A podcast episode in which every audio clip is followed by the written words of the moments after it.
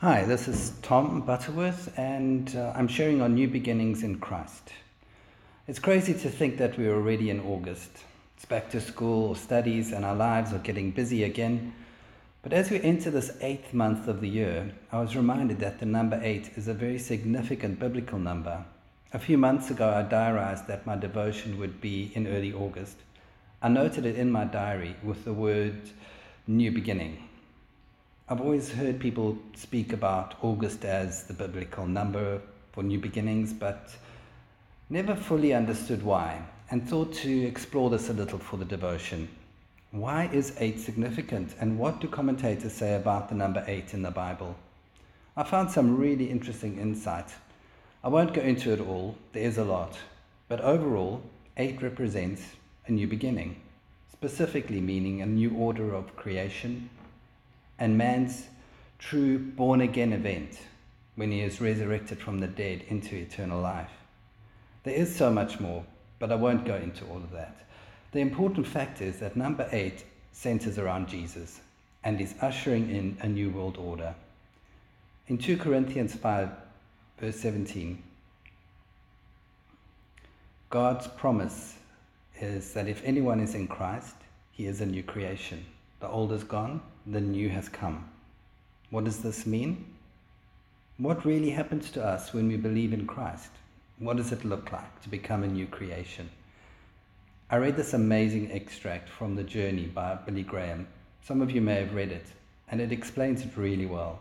He lists seven gifts God gives when we commit our life to Christ.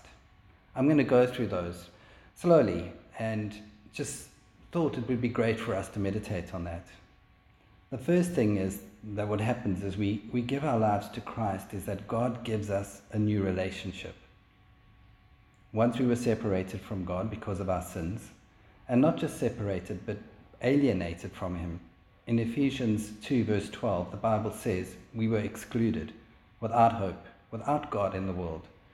The first thing that happened when you committed your life to Christ is that God gave you a new relationship. He is now your loving Heavenly Father and you are now his child, spiritually reborn into his family.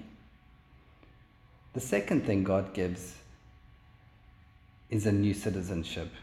You're still a citizen of a particular country, but now you're also a citizen of the kingdom of God.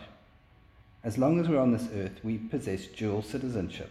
On the one hand, we owe allegiance to our nation and are called to be good citizens, but we are also citizens of the kingdom of God that invisible kingdom of Christ. Our supreme loyalty is to Him, and if someone demands we do wrong, we must obey God rather than man. We read this in Acts 5, verse 29. And someday the Bible tells us in Revelations 11, verse 15 when the seventh angel blew his trumpet, there were loud voices in heaven that said, This world's kingdoms will become the kingdom of our Lord and of his Christ, and he will reign forever and ever. Not only does God give a new relationship with himself and makes us citizens of his kingdom, but he also gives us a new family, the family of God. You aren't just related to God, you are now related to other believers. The church, everyone who truly believes in Jesus, is now your spiritual brother or sister. We are truly one new people this is one reason why you're never alone if you know Christ. You're part of God's family with brothers and sisters in Christ who love you and want to help you if you'll let them. Some people are very focused, using all their energies to reach their goals. Others drift through life with little purpose or direction, living for the moment and never thinking about where they're headed. Most people probably live somewhere in between, but they all have this in common they are living only for themselves and their own happiness. But when we come to Christ, God gives us a new purpose. Now we want to live for Christ and not just ourselves. One of the Bible's most comforting truths is that when we come to Christ, God Himself comes to live within us by His Holy Spirit. When you come to Christ, the Holy Spirit comes to live within you, and God gives us a new purpose. But without a new power, we'll never be able to achieve it.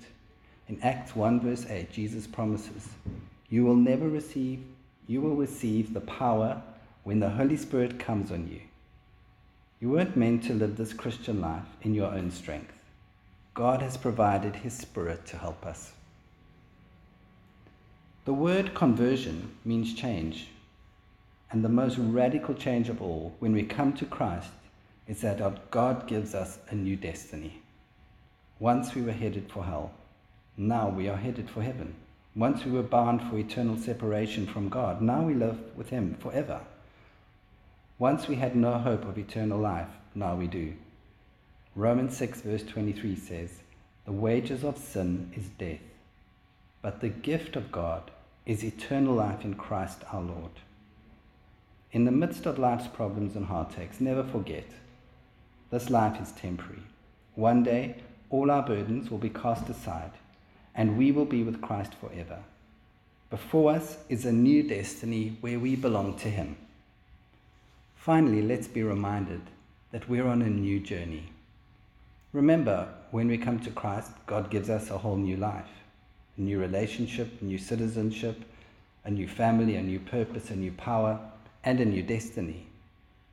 But this isn't the end of His bounty, for God also gives us one final gift a new journey, a whole new path to follow until the day He takes us to heaven. In other words, your decision for Christ isn't an end, but a beginning, the beginning of a whole new life. Being in this eighth month, it's good for us to be reminded that being in Christ, we're on a whole new journey. We aren't only called to become Christians, but we're called to be Christians. The Christian life is a new journey, one that will take us the rest of our lives.